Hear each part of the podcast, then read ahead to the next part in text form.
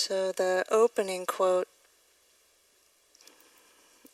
I'd like to share and invite us to feel into, is a quote that I've been reflecting on and being inspired by and enjoying for the last 3 years or so. The person who said it passed away in November, about 3 years ago. And he is known as a Canadian poet, a very ardent Zen practitioner, a smash hit rock star.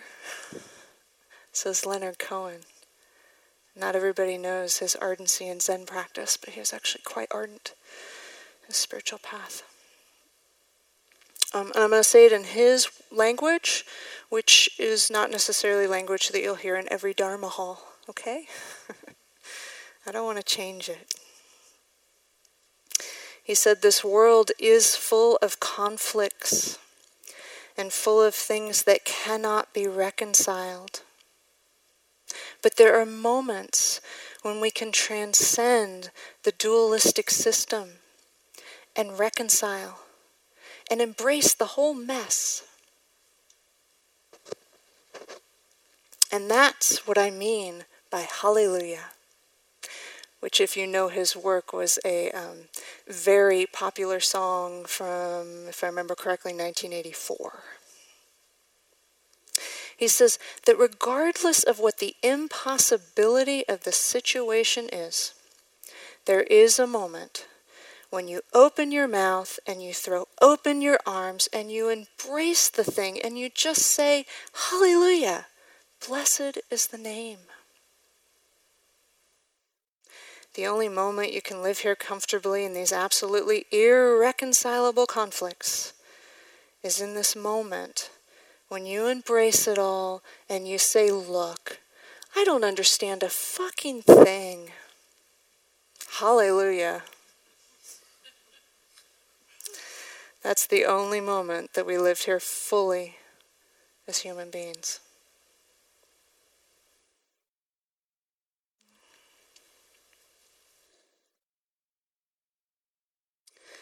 So we are absolutely living in difficult times.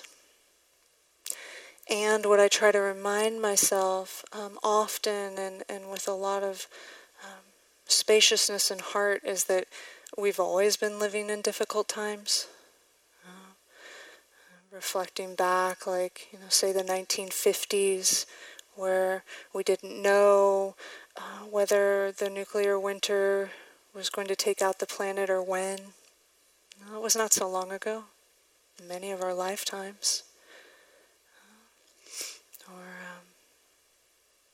You know, now we have the issue of not knowing how much longer this planet is going to survive. That's a big one.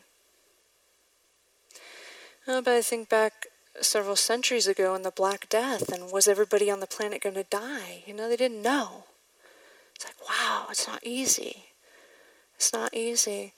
But I see in these times, and I travel around the world teaching, and so I see it in different countries and different cultures. And, you know, there's a level of concern and emotion and also sometimes reactivity around the difficulties of our time that is heightened. And so I think that that provides us with both the possibility of a heightened awareness for an appropriate response, you know, to really raise the bar on what we're capable of. Because we are, you know, and also it raises the bar on the possibility of increasing polarization and dividedness and reactivity and consumption and all that. So it's like, oh, these are intense times. I'm not saying anything that we don't know. But when I think about, you know, one of the foundations of this practice is naming what's true, right? We're naming it over and over again. We're sitting in meditation. In, out, thinking, planning, remembering. Oh, it's also true there's difficulty. It's also true that there's beauty and resiliency and capacity and potential. That's why I'm here. why are you here? Really? So the Buddha lived in difficult times, if you're not familiar with the Buddha's life story. You know, in the time of the Buddha, there was also economic disparity. There was also gender inequality. The caste system in India was quite oppressive. There were also wars over resources. There's a famous teaching of the Buddha where he tried to mediate a conflict between two clans over water rights. Who was going to get the resource? And the war happened anyway. It's like, oh, wow, this has been going on for a long time. And somehow, all these generations, we've made it through. You know, I don't think we made it through just greed, hatred, and delusion. You know, we're making it through ardency and care and courage and strength and skills. So here we are, all is well. So I feel like they're both true, and that sometimes we're resting in one side and sometimes in the other, and sometimes there's enough space that opens up that we're resting in wholeness. Yeah, it's hard, personally, interpersonally, systemically, and yeah, it's okay, there's enough, there's capacity, there's potential, there's growth, there's awakening potential.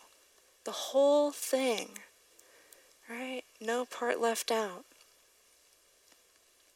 But here's something I think about with the Buddha story. Maybe some of you that know the Buddha story think about this too, which is after Siddhartha got enlightened, he took a series of weeks, actually, quite some number of weeks, to reflect on the transformation that had happened through him, and then also to reflect on the possibilities for service. And he actually came to a point where he started to question, how can I share what I've understood? You know, the world is so reactive and it's so uptight, and who is going to understand this? And so sometimes I ask myself, what if he hadn't moved beyond that point? I mean, certainly just to make it all about me, my life would be completely different. Right? And of course, it isn't all about me. It's the hundreds of millions of people's lives and spiritual influences that would be different because one person felt like, well, there isn't enough available capacity here for me to even try and bother. That's what happens when we fall in the pit of despair. It's like, oh, why bother? But again and again in Siddhartha's story, he moved into doubt and, I don't know if he moved into despair, but just this kind of, not quite sure I can engage, not quite sure I can move forward, and again moved through it. Well, that's our journey. I mean, think about how many times you've gone through that process just since you got here. You know, could you put up two hands with fingers and, actually pull it off? You know, maybe not so many times. And so as the story goes, when the Siddhartha, who was in the process of manifesting in the early stages of being a Buddha, was asking, is there, a possibility? Is there a point? He went through an archetypal process where he received information. And the information that he received was, yes, there are those with little dust in their eyes. There are those who are clear enough. The potential's there. So try. But I love the fact that his early tries to transmit, to share his awakening were failures. And he didn't give up. So he tried, one of the stories that's quite well known, he encountered somebody on the road and he wanted to be able to share his awakening, and the person was asking him questions and the Buddha was answering them in negation, are you human, are you God, are you Deva, are you this, are you that, no, no, no. And finally the fellow traveler said, well who are you? That's a very potent question to ask on this path. Who am I? Who are you? Really? And the Buddha said, I am awake.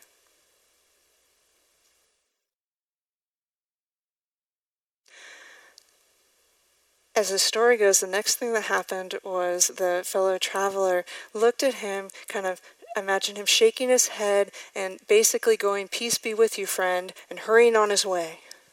Okay, this guy's a little off. I am awake. Okay. So then the kind of newly birthing Buddha-ness through this man, he reflected more and came up with the formula of the Four Noble Truths and tried that out on some of his friends to see if it landed, and it did, and so that became a foundational teaching. So I'm not going to teach on the Four Noble Truths tonight, but just in case you aren't so familiar, I'll share them with you in my own words, which are quite different than the way you'll read them in the text, but the essence is there. With these foundational teachings, make your own words. Make it so you can remember. Say it to yourself often. So First Noble Truth, it isn't easy being a human being living a life. Not easy. Nothing's wrong. No problem. Just how it is. So fortunately, it doesn't end there. Second Noble Truth, the basic cause of our dis-ease, or our disease, is struggle.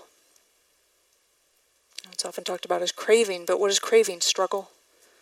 So we can be on the lookout. Oh, struggle. Oh, there's dis-ease. Third Noble Truth, peace is possible. Full stop. Okay? Same world. Same body. I mean, it doesn't mean that we're just rolling over in the face of injustice. It means that there's an inner wellspring of refuge and capacity that we can access and bring to the difficulties of our world. Which is why we take the time in deep retreat like this to refill our reservoir for when we're exhausted, in despair, burned out. I mean, if you came here and those things aren't present, rejoice. Because that's not true for everybody right now. Everything in its season. Sometimes we're quivering with the pain of our lives in the world, and other times we're like, yeah, life is great. I know the world is hurting, and right now, my direct full experience is it's wonderful. We need that too.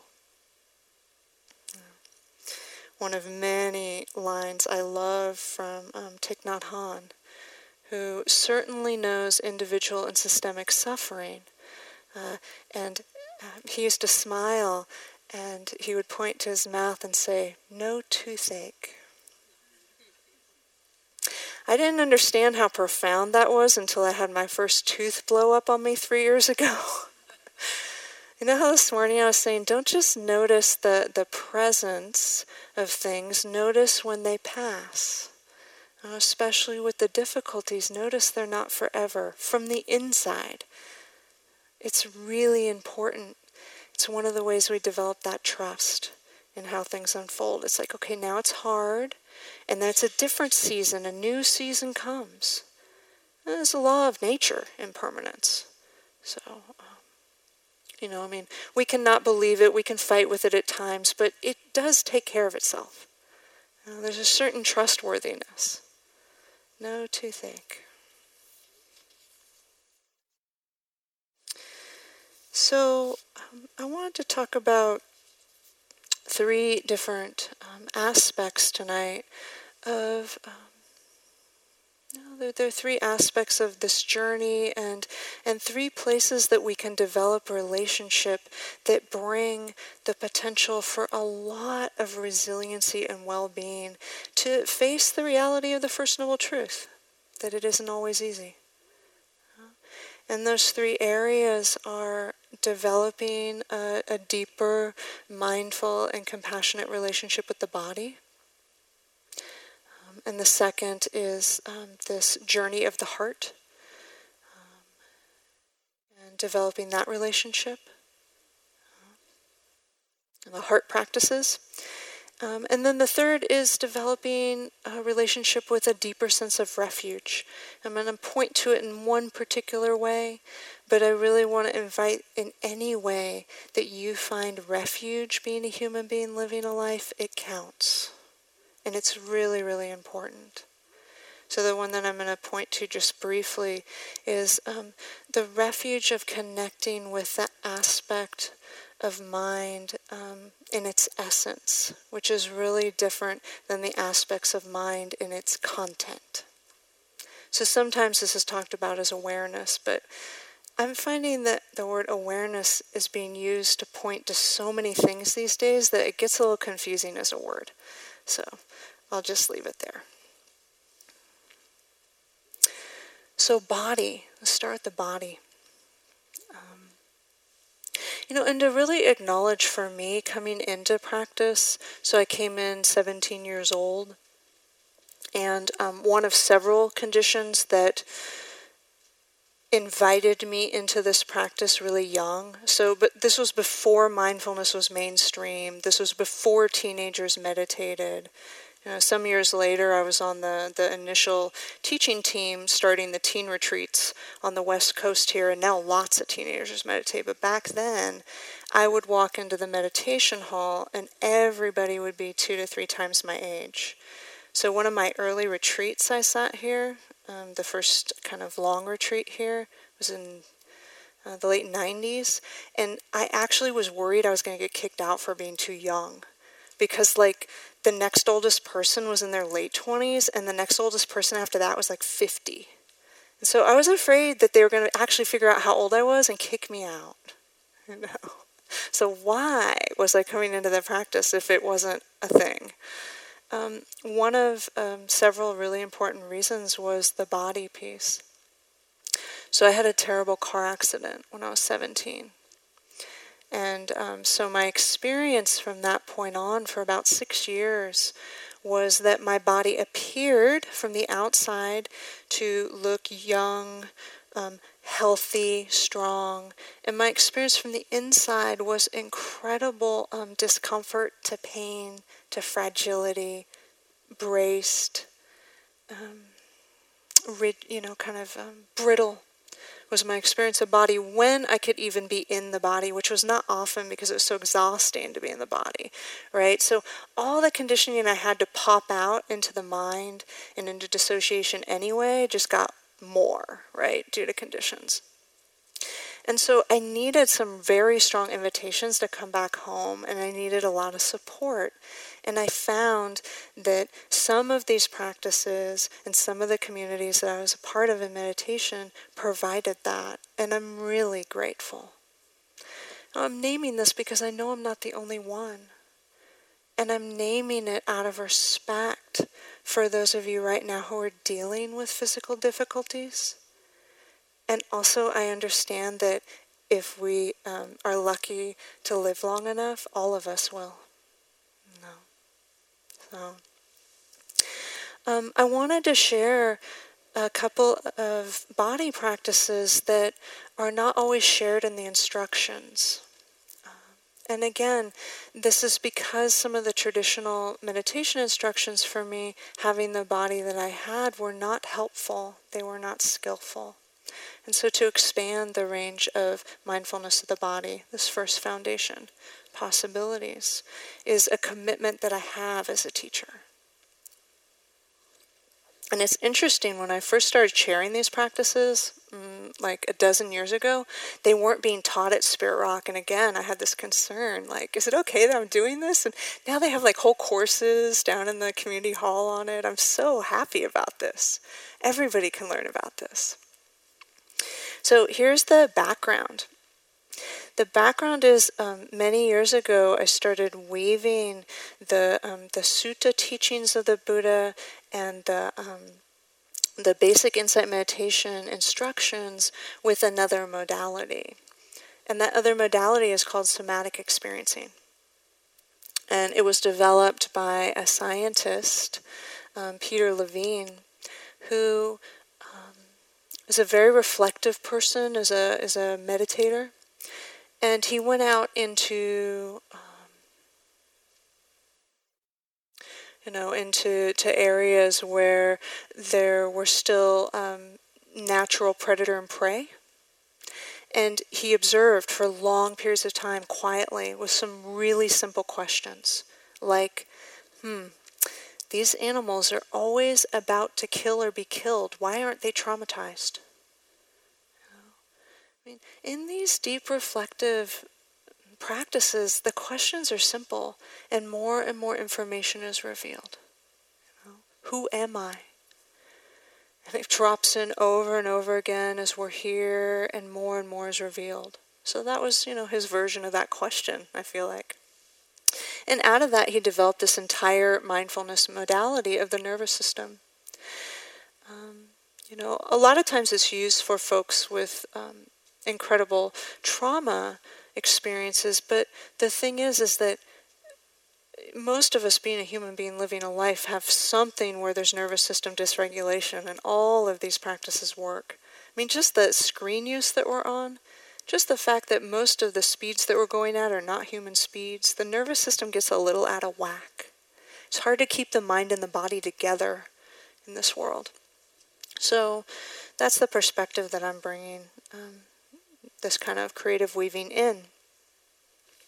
So I'll share with you one of the teachings that made the whole thing light up for me. Like, what's the connection with the Dharma with this? And it was an interview that Spirit Rock did with Ajahn Sucitto, who Oren mentioned the other night that we've both practiced with. So one of the elders, the Western elders in the Thai forest tradition. And Spirit Rock did an interview with him. And when I read the interview, I went, aha! It was one of my light bulb moments. Have you had a light bulb moment yet? This retreat? Okay, it's not too late. You know, seriously, it's not even too late after the retreat. If you don't kind of have a moment of clarity or an aha during the retreat, sometimes that happens 2 days later. You know? So however this retreat goes, when you get to the end, like, don't think the story's over. Sometimes people actually have their most important unfoldings after the retreat. And sometimes it happens during. So here's the teaching. Sucitto says, begin to sense how the energy of the body relates to the energy of the mind. When the energy of the body is more settled and steady, the effect on your mind stares you in the face. The mind is calmed and steadied and deepened. Then I began exploring meanings of the words like kaya sankara, chitta sankara, which are translated as bodily formation, mental formation.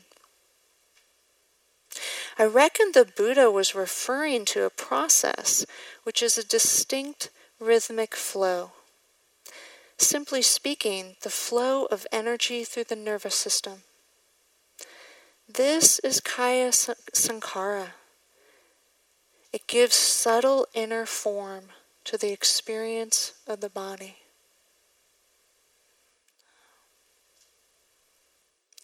It's like, oh, you know, one of the translations of Dhamma is nature.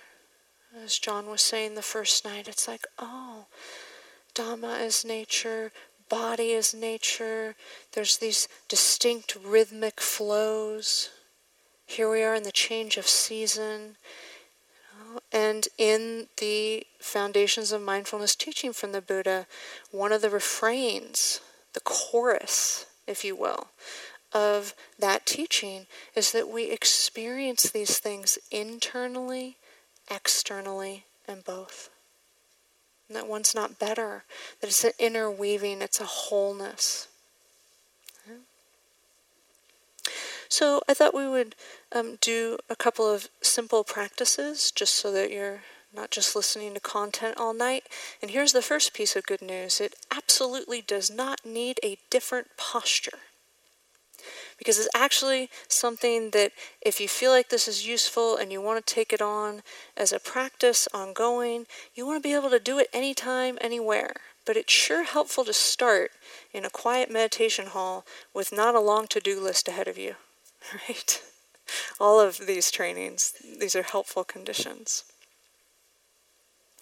So in this same sutta, it's called the Satipatthana Sutta, the four foundations of mindfulness, the four frameworks that we can be mindful, which are body, feeling tone, mental states, and dhammas. And again, that's a whole nother teaching. That was just a reminder or headlines. Okay? But the very beginning of that sutta in the old language, in Pali, starts with this wonderful Pali word. I absolutely love it. I hear it in my practice all the time, and it's Ida. Ida. That's the first word. Do you know what it means? It means here. The whole thing starts with the invitation, here. And so, like Peter, I started asking myself a really simple question, which is, okay, that's a great invitation. How do I really get here? What is a range of possibilities of how I can support this mind-body system to arrive? And so this is one of many, many ways that we can arrive. It's actually called orienting. And what it does is it supports the possibility of increasing over time our inner experience of may I be protected and safe. Not immediately. It's a training. It always takes repetition. But it starts to grow it from a nervous system level, which is really different than telling ourselves, I'm at Spirit Rock, I'm safe. Or I'm at Spirit Rock, I should be safe. No, we don't always feel safe. That's part of how it is. So we can also support from the inside this this nurturing of increasing safe, understanding that it's not a safe world. Both are true. So this is pretty easy. The hardest part about it is leaving any education that you have at the door, because the nervous system, I think of it as an ancient creature. It really doesn't care how much intellectual knowledge we have. It has its own wisdom. Okay, so that means these practices are really easy, and we say to ourselves, I don't need to do that because I already know. And then we miss the opportunity to know in a different way. The body way. So all you need is a semi-functional pair of eyes and a semi-functional neck. Okay? And all we need to do is actually something that we don't usually do in these retreats, but why not? Let's live a little. We're going to start looking around. Okay? So we don't need to make dramatic eye contact with each other, but this is a really beautiful space that was visioned and built with love and generosity. So take it in. The art, the ceilings, the quality of the lights, the floor. Oh, and be sure to turn around and land your eyes on the back exits. The nervous system really likes to know where the exits are, just in case. And this is such a great space from a nervous system perspective, because there are 1, 2, 3, 4 exits. I love this space for that reason. Okay? So again, it's easy to go, well, I don't need to look at the exits because I know where they are. But again, the nervous system attunement, it needs to see. So then we can just land our eyes on something that's pleasant in here. So we're back to feeling tone, right? There's your favorite color or something that kind of just feels soothing. And just take a few breaths with that pleasant visual.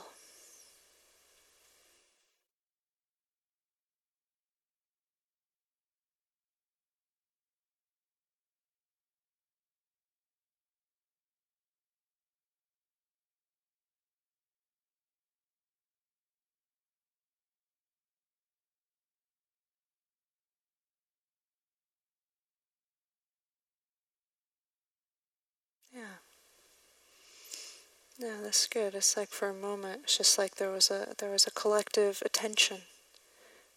There's energy with that.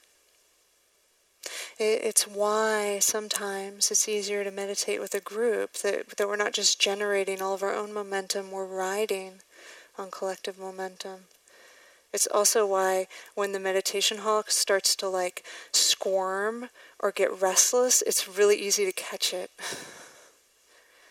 So we're completely unique and differentiated, and we're completely influencing and supporting and connecting, all in the silence.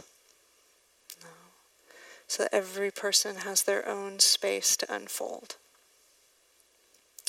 So that's one practice.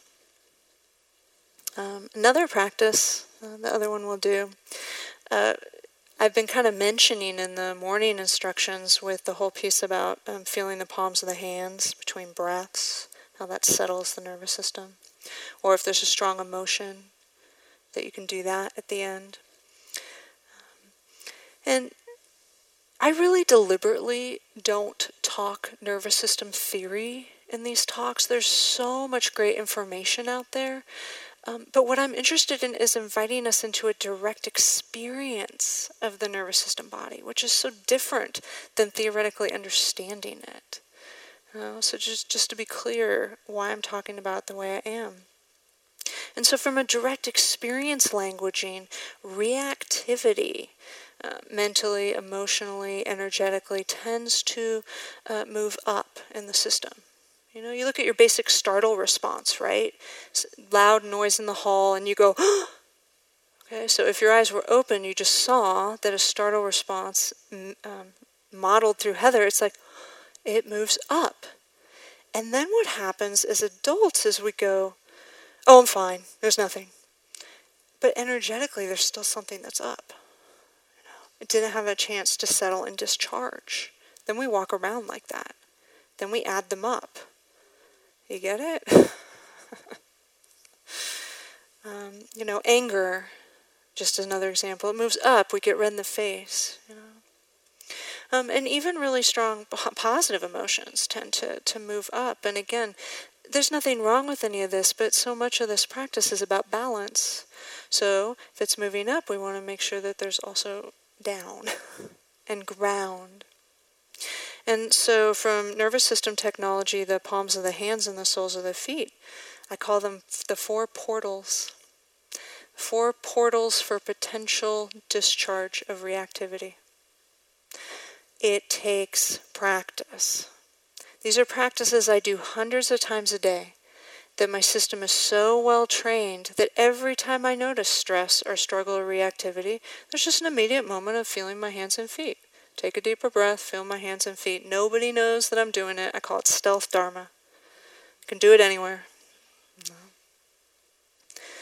So while we're here, we're developing different kinds of tools and trainings, and to know we've got the time and space to do that, and then it can really have some momentum out into our lives. You know, so as we're making choices here about how we want to engage, we're very aware that you can engage all of the teachings and practices that we're offering.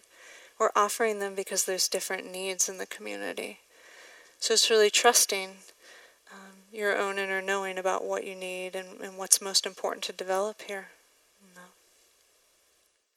So we'll just take a moment to do this resourcing. I use the teaching from the first foundation of mindfulness of the elements, earth, air, fire, water, and feeling the hands and the feet. And I'm also inspired by the story of Siddhartha right before his awakening, where he had yet another cycle of doubt. Who do you think you are to be sitting under this Bodhi tree thinking you of all people is going to have, you know, an awakening that changes the planet? That kind of doubt. And those of you that know this story, what did he do? What did he do?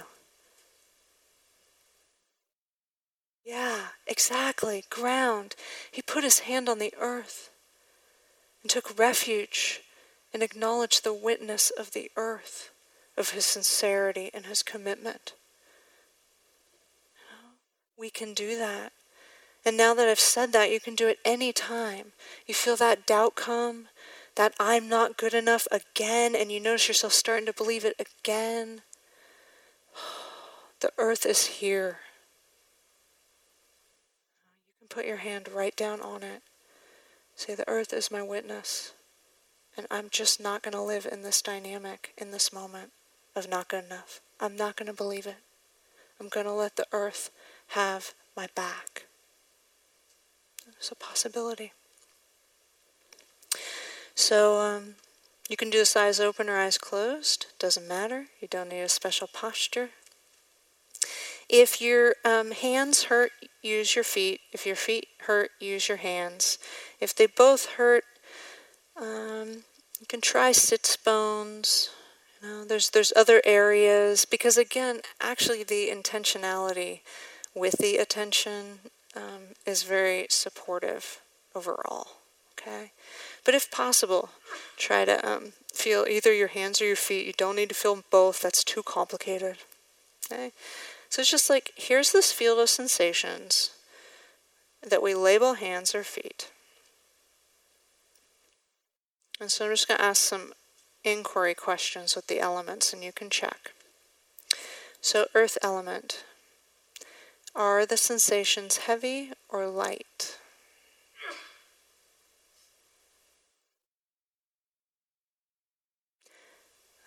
Fire element. Are there sensations of hot, cool, cold?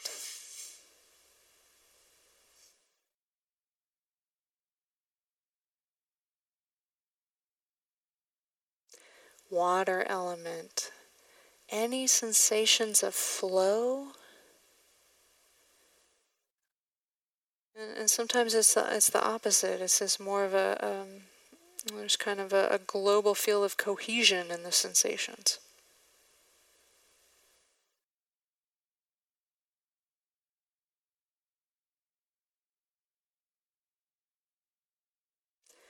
Then we got air element. Any sensations of tingling, vibrating, pulsing in the hands or the feet? No, acknowledging that sometimes actually they just feel numb or like blocks of wood. And so then we just rest with that.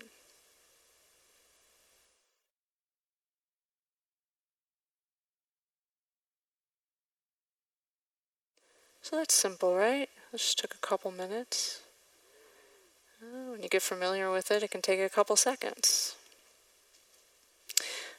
Nervous system just discharge sensations to be on the lookout for. Can't control them, can't make them happen, but to be on the lookout for include warmth, heat, flow, tingling, vibrating, pulsing. All of that indicates, things are moving down and out.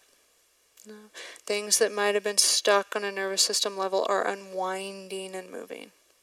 And it really does take repetition. It's just like mindfulness of breathing, right? Like, what if we were mindful of breathing one meditation, we go, all right, I got it, next. I mean, smiling at those of us who've been doing this for decades, you know, as if it's a lifelong relationship. All the aspects of these changing bodies, including breath, including nervous system. So it's the body piece. I want to spend more time there. Then we've got the heart. And the importance of the journey of the heart. And so I'm aware that the instructions that we're giving in the afternoon are for the unfolding of the practices of loving kindness.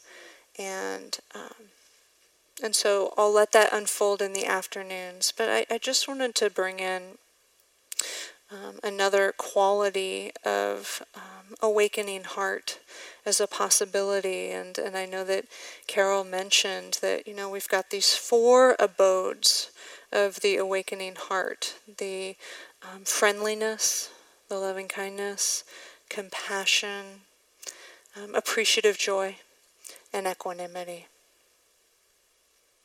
And so as I've been sitting with some of you in groups, I've been hearing and really respecting different ones of your journeys with the heart and getting more connected there over time. I mean, again, these are lifelong journeys. It's not as if we like really get to check it off the to-do list. And there's seasons where the heart's more open, more closed in this circumstance or that circumstance, you know, it's flowing. The heart, I feel like, is a seasonal creature.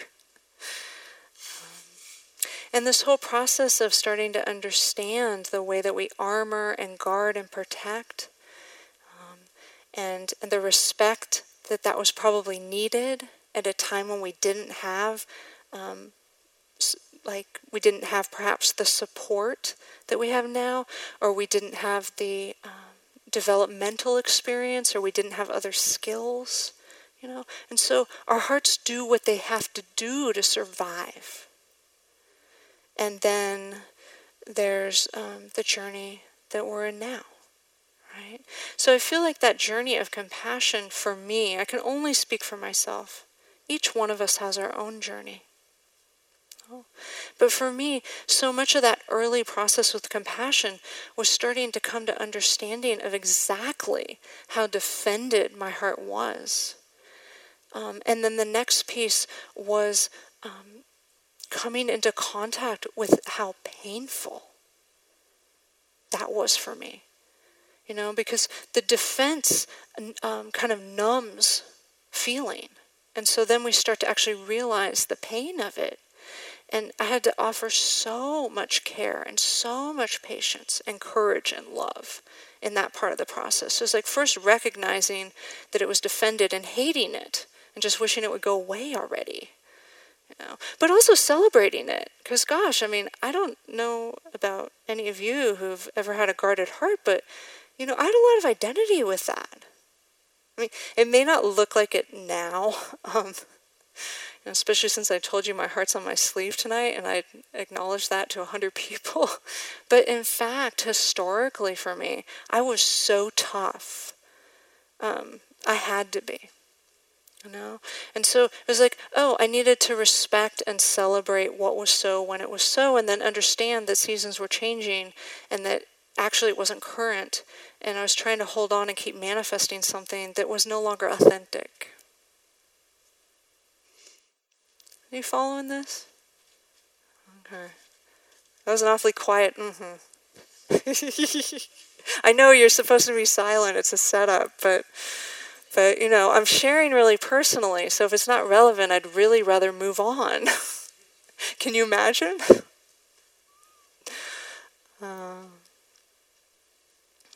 So it's like, okay, the respect, the acknowledgement, feeling the pain, and then coming into more wholeness. You know? And for me, that took a tremendous amount of time, because there was this fear that if I started to kind of open the defenses, that all of my care that was hidden behind it would flood out in a really dysfunctional and unhealthy way that we call codependence. So again, this is only my own story, but often there's a fear that, oh, if I open my heart, then ... What's your fear?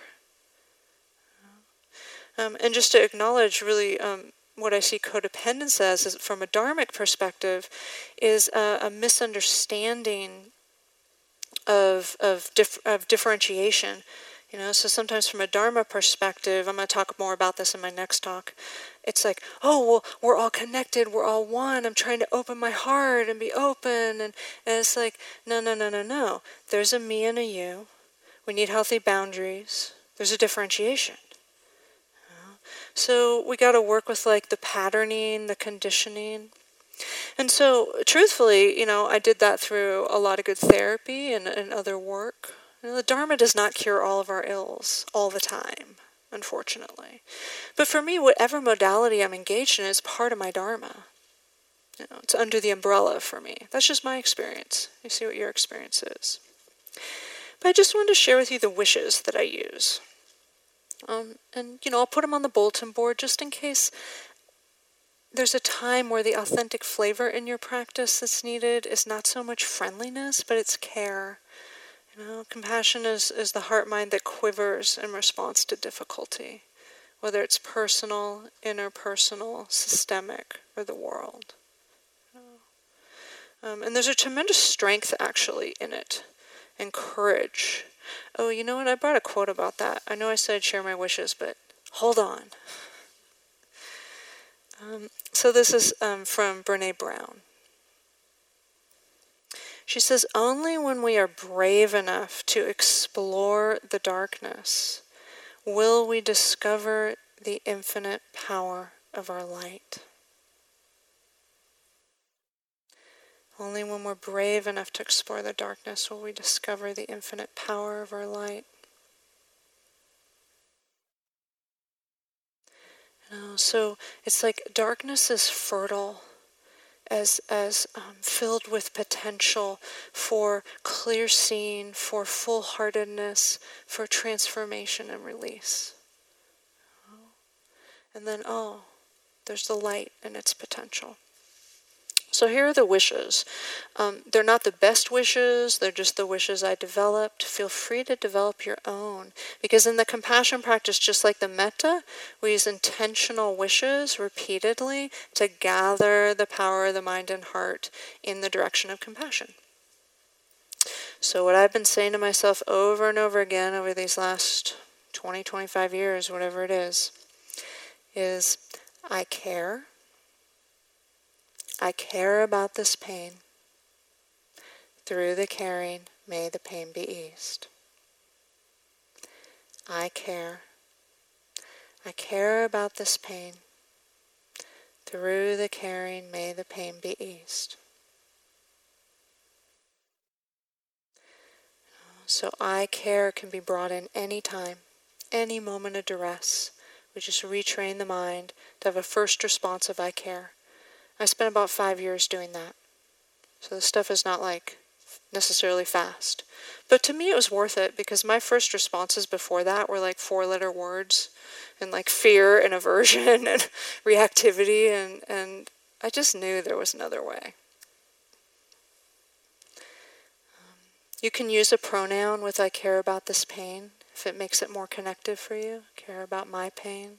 I care about your pain. And through the caring, may the pain be eased. What it's pointing to is harnessing energy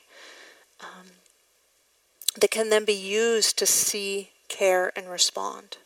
So it's like, okay, I'm going to fill the reservoir of empathy and caring so that then I can meet life on life's terms, internally, externally, both. That's through the caring. So it's not passive at all. Not at all.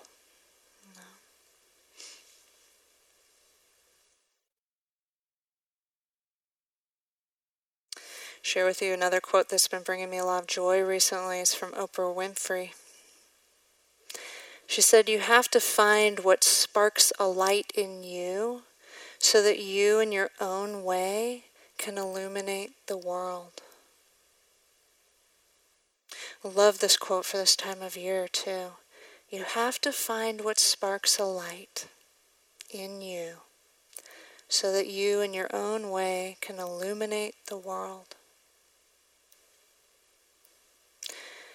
So I really find, perhaps you do too, that it really is internally, externally, both. So we do the inner work, the interpersonal work, and then the systemic work that this world needs, in different seasons. So if you're thinking, well, I'm just working on myself right now, we need that. If you're thinking, I'm really out there working within systems for justice and equity, we need that. We need all of it. We need those who care enough and have enough patience and commitment to raise families as well as possible. Knowing that it's going to be a mess, of course. Yeah. So I want to share with you my favorite quote about this piece of these heart qualities externally and one of the ways that it works. It's from a woman that I deeply admire, and she's a leader in her own right, very highly educated, inspiration for many. But again, her husband is better known. So this is a quote from Michelle Obama. And it's about her husband. And basically, I take this quote as how she sees her husband practice with working with the systemic work of the heart. She says, "And I love that even in the toughest moments, when we're all sweating it, when we're worried that the bill won't pass, and it seems like all is lost, Barack never lets himself get distracted by the chatter and the noise. just like his grandmother. He just keeps getting up and moving forward with patience and wisdom and courage and grace.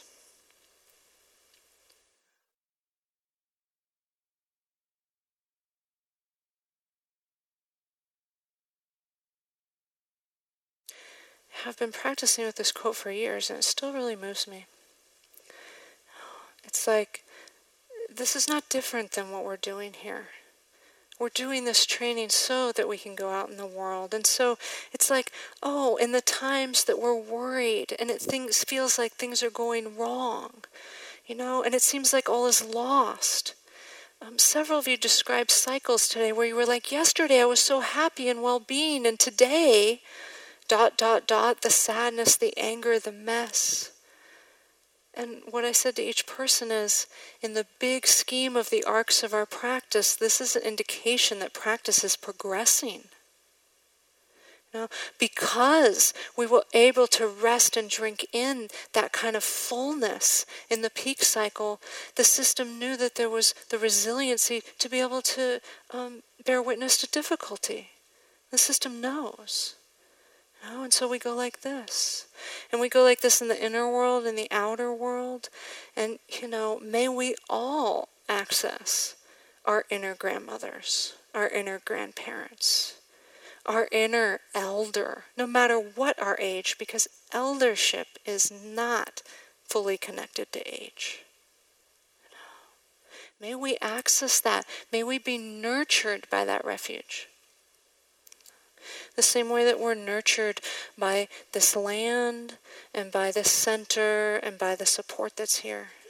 But that inner nurturing, that inner refuge. So I guess that goes on to a moment on the last piece, yeah? And you're doing great. We're almost done. Are you happy? Now that's a setup. Sorry, I couldn't help myself.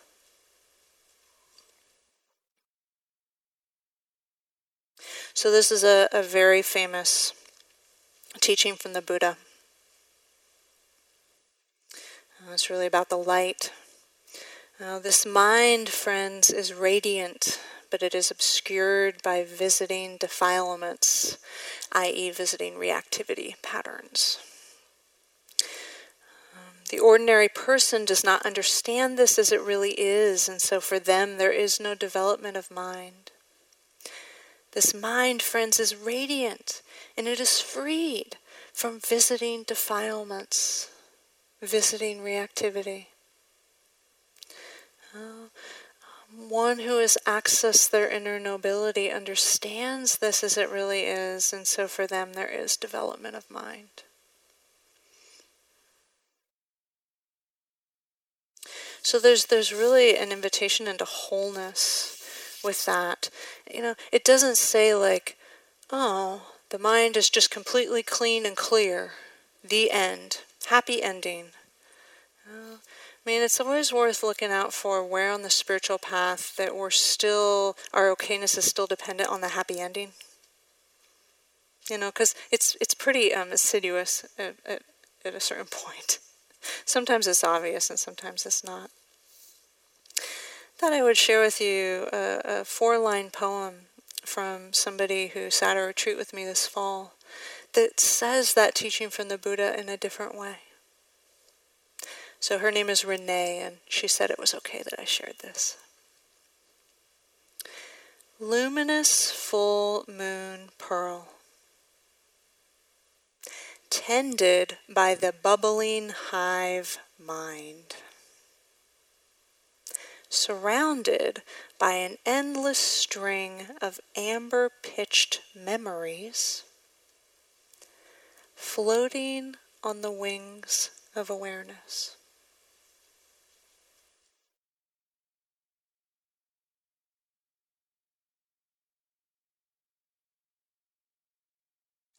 It's all just floating through. There's visiting reactivity, and yet there is this luminosity or this inner grandmother, grandparent, this inner knowing. that is not actually affected by the visitations. It's completely available for anything that visits without preference. No. So that's an incredible refuge because it means that we have space for this long-term transformation journey, that we don't have to get it all worked out in order to be okay. That there's actually something that was already okay, that's always okay, that there's the potential to rest into in moments. And sometimes I say it's small moments many times. You know, connecting with that which knows all this and holds all this without a war, without a struggle. So here's the closing quote, and it's by one of our great late masters of the Thai forest tradition, Ajahn Mun. This is actually taken from his Enlightenment poem, which is several pages long. And I don't think we'd have the bandwidth for it at this point, but just to know it's out there. And this is just a stanza. When the heart sees its own decayings, it's released from darkness. It loses its taste for them and abandons its doubts. It stops searching for things within and without. Its attachments all fall away. It leaves its loves and hates, whatever weighs it down. It can end its desires, its sorrows all vanish, together with the weighty cares that make it moan. It's as if a shower of rain were to refresh the heart. Just like feeling that potential right now. Just resting back. A little more space. A shower of rain to refresh our hearts.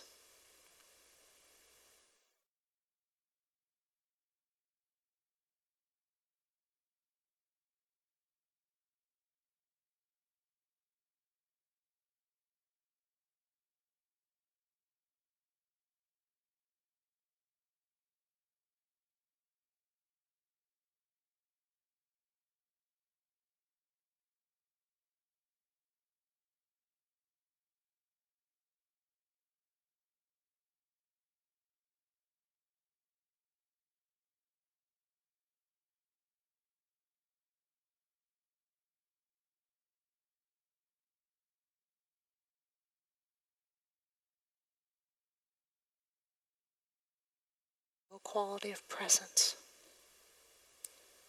You don't have to believe it. You don't have to understand it. It's right here. That came through us. Thank you for your practice.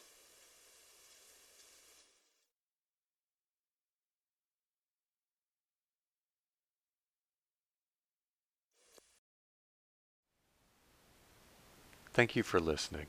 To learn how you can support the teachers and Dharma Seed, please visit dharmaseed.org/donate.